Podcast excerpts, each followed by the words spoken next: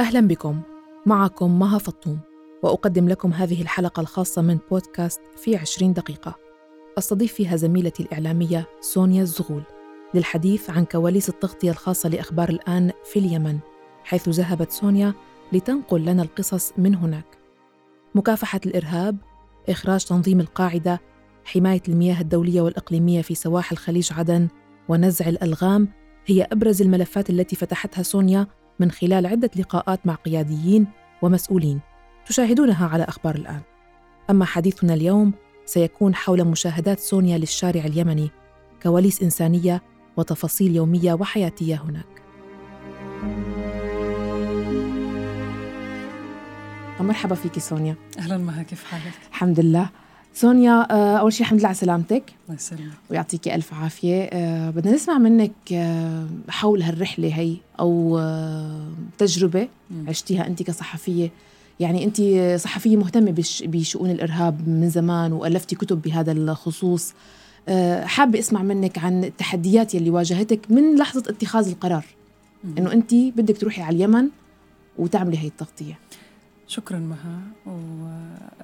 وبالنسبة لتغطية اليمن هي تحدي لأنه أول إعلامية تدخل اليمن.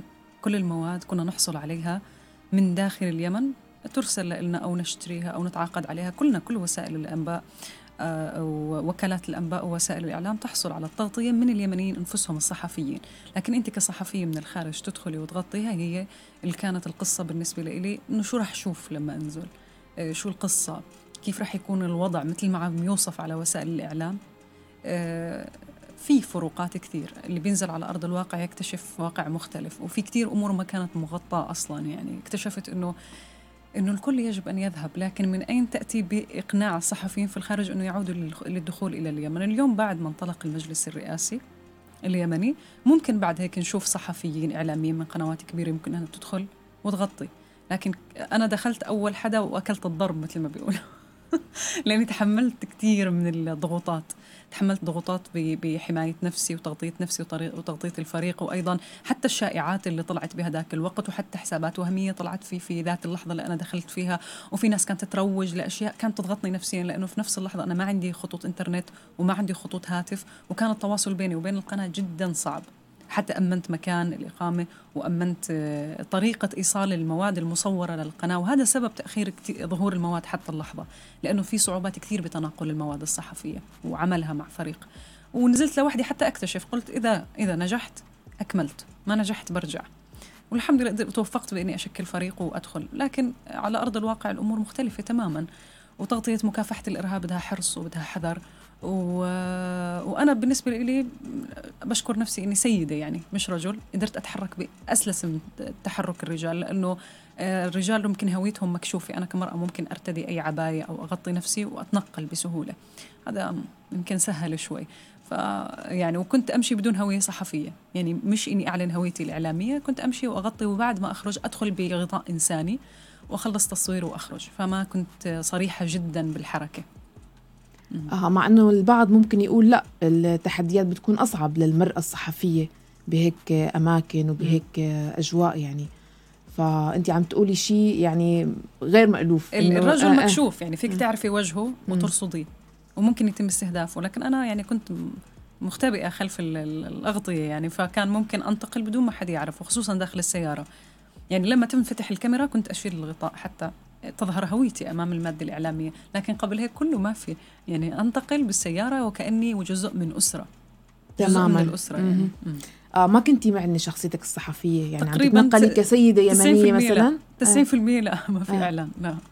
طيب آه خبرينا هيك سونيا عن أبرز المشاهد اللي هيك عالقة بذاكرتك خلال هالشهر. مشاهد سواء لها علاقة بالحياة اليومية لليمنيين قصص هيك أثرت فيكي ضلت عالقة بذاكرتك. يمكن مثل ما قلت الكاميرات ما بترصدها دائما المواد ما بتوصلنا دائما عن هي التفاصيل اللي بنعيشها وأنت شفتيها بعينك يعني. اللي إنك أول مشهد هو نزولي من الطائرة. أه كنت منزلة ستوريز يعني عم بشرح فيه الصدمة. كيف تنزل من الطائرة ومعك عدد هائل من المصابين. الكل على يعني بال بالداعمات وبال الكراسي عم يحاولوا يتحركوا لأنهم فاقدين أطرافهم أو عائدين من رحلات العلاج. هي أول ما نزلت من الطائرة لأني ما شعرت أول ما خرجت من مطار الملكه علياء وصعدت بالطائرة الطيران اليمنية. طبعا انت بتصعد أنا صعدت آخر حدا كنت متأخرة على الطائرة فما لاحظت صعود الناس إنه في إصابات. لكن أول ما وصلت مطار عدن والناس نزلت من الطائرة بدأت أشوف إنه الكل مصاب تقريبا. يعني هاي رحلات كلها اللي بتروح على الأردن أو على مصر رحلات مليئة بالعلاج. آه، معظم مصاب يعني ومنها نساء وأطفال وكبار وكل اللي يعني سواء كانوا يعني آه، رجال أو نساء أو أطفال. يعني ما فيك تحددي الهوية بالضبط. هم يعني يمنيين بشكل عام. آه، هذا مشهد إنك تصطدمي أو تشوفي حتى القصف يلي استهدفوا استهدف فيه الحوثي مطار عدن لما شاهدت الدمار. مجرد ما نزل نزلت الطائرة شفنا الدمار في في المطار. حاولوا ترميمه وحتى اللحظة عمليات الترميم جارية. واستهداف المطار بالنسبة لهم هو نقطة استراتيجية.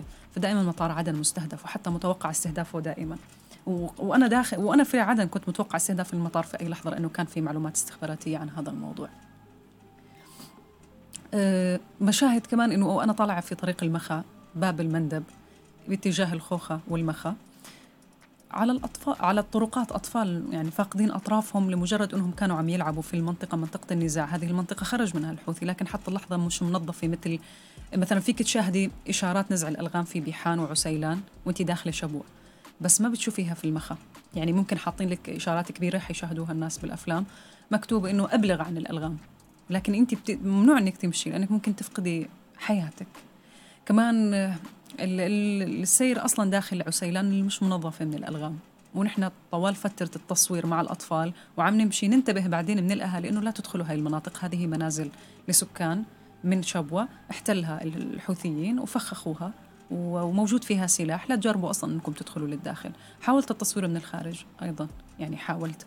يعني مشهد غريب إنك تشوف الكل عم يحاول يعيش وحتى الأطفال تعودت على إنه ما في مشكلة كأنه أنا بس بدي طرف بيحكي لي. الطفل بيحكي لي أنا بس بدي طرف وشكرا. يعني ما طب الحادث آه، طريقة الحياة الجديدة كيف تتعامل معها المأساة عم يحاولوا يعيشوا. في ناس عم تحاول تتأقلم. بدهم حياة جديدة بدهم أفق جديد مستقبل جديد اقتصادي. أنا شايفك متأثرة جدا. يعني أنا شفت مقاطع من الفيديوهات اللي نشرتيها. آه، موضوع الأطفال حساس يعني جدا بكل أماكن النزاع الحقيقة. وأطفال السرطان كمان يعني قسم صح. مرضى السرطان. لأنه أنا بعرف مستشفى الصداقة إنه تم تغطيته بس حاولت إني أغطي جانب ما حد غطى كيف بيتم علاجهم وما عندهم موازنة تشغيلية؟ كيف بيتم علاجهم؟ في عندك قسم كامل للأطفال وفي قسم للكبار. فقسم الأطفال مكتظ مكتظ مكتظ. عندك 3000 حالة بتتعالج سواء بالمستشفى أو خارج المستشفى. وفي عندنا 100 سرير. كيف؟ بالمنطق. كمان ما في علاج إشعاعي وما في عمليات. كيف بدك تستأصل الأورام؟ كيف بدك تكمل العلاج؟ المريض عم يلتقط فيروسات من داخل المستشفى. كله عم يطلب يعني دعم. كمان اللي عم يطلبوا يعني حتى لو مساعدة مالية بتكلفة الإبر. يعني كل إبرة مثلا ثمنها 400 ألف ريال. تقريبا 350 دولار. وهذا شيء كثير يعني الراتب أصلا للفرد. تقريبا 65 ألف. فكيف بده يحصل على إبرة ب 400 ألف؟ فيعني أرقام هائلة. ويعني مساعدات من فاعلي الخير. يعني بتشوفي بتنصدمي.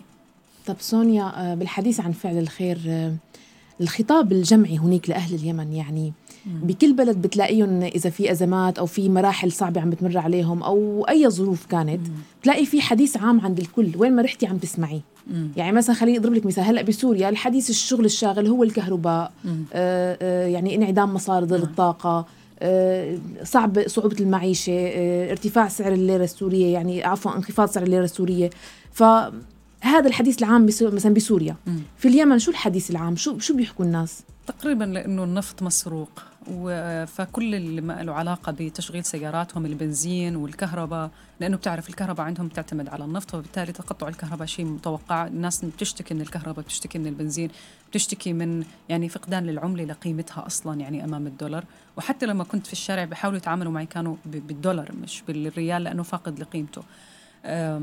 فالناس كلها بدها يعني حتى لما كنت أسأل عن الحالة الأمنية واستتباب الأمن كلهم بيحكوا بدنا مصداقية في التعامل معنا. نحن شبعنا وعود وشبعنا تغطيات وشبعنا إعلام. ويمكن رغم إنه صوتهم مو واصل بالنسبة لي أنا لإنه المواد الإعلامية اللي خرجت للخارج لا تشكل جزء يعني بالنسبة لي 10% من الواقع. لأنه عندهم ما في قنوات للبث خصوصا في في المحافظات الجنوبية. محطة واحدة بتبث تطلع على القمر الصناعي بتقدري تشاهديها على الشاشات. إذا نحن في قنواتنا في الوطن العربي القادرين على البث لذلك نشتري المواد وبنعرضها لكن هم ما عندهم قناة بث بيبثوا عن طريق اليوتيوب. فكيف بدها توصل للمسؤولين المواد اللي بيعملوها؟ تحقيقات أو أو تقارير معمقة أو أي شيء بيناقش حياة الناس. فالناس عايشة على يعني بطريقة غريبة صراحة بإمكانيات محدودة وبزمن مختلف عن زمننا. وكأنك في آه، ال 1995 مش في 2000 في 2000 أو 2022 فعلا نحن في زمن مختلف تدخلي على آه، عدن تشعر إنك في مكان بزمان قديم. حتى الحياة آه، المطاعم الفنادق كل شيء على الطراز القديم لأنه ما في تحديثات. الحرب أنهكت المنظومة وبتعرفي تم يعني اقتحام البنك المركزي ونهب كل سيولته. آه، بكل المحافظات الجنوبية تم نهب البنك المركزي من القاعدة. وفقدوا فقدوا طريقة يعني يعني تمويل مستشفياتهم تمويل مراكزهم الصحية تمويل مدارسهم فقدوا التمويل. وبالتالي انهارت العملة وانهار كثير شغلات. فالعالم من كل النواحي تعاني بالبنزين بالأكل بالاقتصاديا ومعنويا ونفسيا وبدهم شيء واحد فقط المصداقية معهم وعرض مشكلتهم كما هي مش سياسيا. لأنه معظم التقارير اللي بنشوفها تقارير سياسية ما فيها البعد الإنساني. حتى لو دخل فيها البعد الإنساني معها يكون بعد محدود. أشعر إنه محدود يعني بيتم يعني المرور عليه.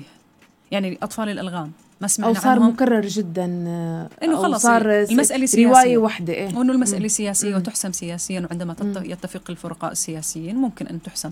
فحتى اللحظة الناس فقدت الثقة بالعملية السياسية وللحظة ونحن نتابع آه، عودة المجلس الرئاسي لعدن الناس يمكن مش مصدقة للقصة الجديدة وتريد أفعال على أرض الواقع اقتصادية بالتحديد. كل همهم عودة بلادهم كما كانت في 1990 أو قبل حتى. الاقتصادي. كانت يعني مدينة مم. متكاملة يتغنى بها العالم. نعم. يعني عدن كانت في القديم يعني مدينة الكل يعني يستشهد بها ويقول يا ريت بلدنا كما عدن مثلا. تمام. كانت يضرب بها المثل. هذا مثال مثلا. فلو يعودوا بيحكوا لك لو نرجع بالزمن لورا بس لتلك المشاهد. طيب سونيا بين ضعف هالامكانيات هي كل اللي عم تحكي عنها و... وحفاظك على جودة المواد اللي أنت عم تحاولي تخرجيها من اليمن. يعني بين المهنية وبأنك تطلعي مواد بكواليتي عالية مثل بيقولوا. بين ضعف الإمكانيات في اليمن كيف قدرتي توازني؟ كيف قدرتي تحققي هالشيء بالنسبة لأنه أصور بجودة جيدة يعني, يعني الكاميرات متوفرة. شوفي الكاميرات مم. متوفرة لأنه وسائل الإعلام موجودة. هي فكرة البث للخارج مش متوفر نعم. يعني الحوثي قطع عنهم آه، يعني هو المتحكم بوسائل الاتصال شبكات الإنترنت وشبكات الهواتف. مم. وكمان البث البث التلفزيوني للخارج عبر الأقمار الصناعية بيكون من صنعاء. مم. فما هذا مش متوفر في المحافظات الجنوبية إلا قناة واحدة عدن المستقلة تبث. من داخل اليمن عبر الأقمار الصناعية. هذه القناة الوحيدة اللي نعم. استطعت من خلالها إني أتحرك أكثر وأستطيع إني أنقل موادي وأشتغل. تماما. ف... والعمل الإعلامي صعب لأنه الكل يعمل خلف الجبال والسواتر الترابية. آه، تخيلي مؤسسة إعلامية آه، تعمل في خلف الجبل وبألف قاطع أمني. يعني عشرات النقاط الأمنية حتى تستطيع تدخلي لها. يعني أنا مثلا مرة حتى أدخل القواطع الأمنية جلست ثلاث ساعات على على الباب. رغم إني أنا معروف من أنا ويعني أخذ تصريح بالدخول إلى المحطة ولكن رفض ذلك وبقيت على الباب ثلاث ساعات. لأنه فاقدين الثقة. من أنت؟ إيه، يعني إذا ما كنت موظفة ومعك البطاقة مو مسموح لك تدخلي فقطعت عشر حواجز لدخلت ووجدت سواتر ترابية ووجدتهم خلف الجبل تحسي بصدمة. يعني وكأنك أنت في متراس عسكري وليس في مؤسسة عسكرية آه، في مؤسسة آه، إعلامية. إعلامية. فيعني كأنك في مؤسسة عسكرية وكأنه كل الصحفيين مشروع شهداء. وأيضا حتى تطرقت لموضوع استشهاد الصحفيين أو يعني اغتيال الصحفيين في في الجنوب. مشروع يعني مستمر بالنسبة للتنظيمات الإرهابية. كل شهر تجدين صحفي يسقط. العمل الصحفي بالنسبة لهم مرعب. مش الكل متحمس للعمل الإعلامي.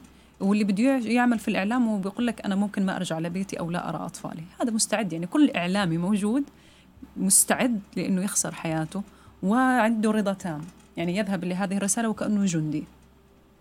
طيب وكلنا وكلنا حتى فريقي والكل يعني. مهنيا آه، نحن ممكن نتصور ليش سونيا الزغول راحت على اليمن مم. وقامت بهي التغطية. إذا بدنا نحكي شوي على الصعيد الشخصي يعني سونيا بشخصيتها بعيدا عن المهنة. شو الشيء اللي دفعها تروح هذا الشيء هذا هي الرحلة على اليمن؟ شوفي بشكل عام شخصيا بعيدا عن الإعلام لأنه بالإعلام انت هاي هاي رسالتنا الإعلامية. تمام. التغطية مشروعة في أي مكان في العالم مم. ممكن تكوني كصحفية الآن في أي موقع. نعم. تكوني مستعدة لهذا الشيء. على الصعيد الشخصي آه تجربة أول مرة يعني أنت ما بتعرفي البلد نهائيا ودائما تكتبين عن بلد أنت ما زرتيه ودائما إحنا الصحفيين ومها يعني ما يعني بنتناول قضايا بلدان ما زرناها. صح. بناء على تغطيتنا الخاصة نحن ورؤيتنا للأحداث. لكن رؤيتك لما تنزلي على أرض الواقع تصبح أكثر أصلا واقعية وأكثر مصداقية. ويمكن أنا الآن وأنا أتكلم عن الجنوب والمحافظات الجنوبية عندي تجربة مختلفة عن أي إعلامي ويعني ومميزة تجربتي عن المخت... عن الغيري لأني أنا أول أول إعلامية تأتي من الخارج وتغطي تغطية مش عم بنقل تقرير أنا مها. أنا نزلت بعيش القصة كنت. كنت فاتحة الكاميرا بعيش القصة. هذه مو تغطية فينا نقول إخبارية لأني ما غطيت جانب سياسي. ما رحت قابلت مسؤولين سياسيين وأسمع رأيهم في العملية السياسية. أنا نزلت أقابل الناس. نزلت أشوف الناس. نزلت أشوف الوضع الأمني. فتحت الكاميرا وتركتها مفتوحة. وكانت كاميرا حرة صادقة آه، تسمع أكثر مما تتكلم. تماما. طيب سونيا آه خلينا نحاول هيك نخبر الناس آه عن مشاهد مفرحة. شفتيها. يعني نحن دائما بنركز بهيك نوع من الحوارات على إنه حسب وضع البلد إنه ناس ما بتوقع إنه في شيء بيفرح. خلينا في في. خبرينا. في آه. اولا إنك لو تشوفي على اليوتيوب شاهدي ادخلي 2015 2016 عدن بتشاهديها مدينة أشباح مثل سوريا لما بدأ القصف والضرب. تعالي الآن. إعادة الإعمار من المملكة العربية السعودية والإمارات العربية المتحدة جهود جبارة خصوصا مركز الملك سلمان ومركز إعادة الإعمار في عدن التابع للمملكة العربية السعودية أنجز مشاريع ومستشفيات وتعليم وشوارع وإنارة يعني. فأنا بقارن بالصور بس بتفرج وبقارن الصور كانت صدمة إنه جيد هذا الشيء. لما سألت الناس بيحكوا لي إحنا راضيين ولسه الواجهات عم تتجدد لأنه الحوثي كان يحاول طرد الناس السكان من من عدن. فكل البنايات كانت مرصوفة بالرصاص من الأسفل حتى الطابق الخامس والعاشر بتشاهدي الرصاص موجود في الطابق الخامس والسادس. حتى يطردوا الناس من منازلهم. والقاعدة أيضا حاولت أن تعمل لنفسها يعني ولايات وإمارات وأمراء لكن طردوهم خلال أشهر كانوا مطرودين يعني.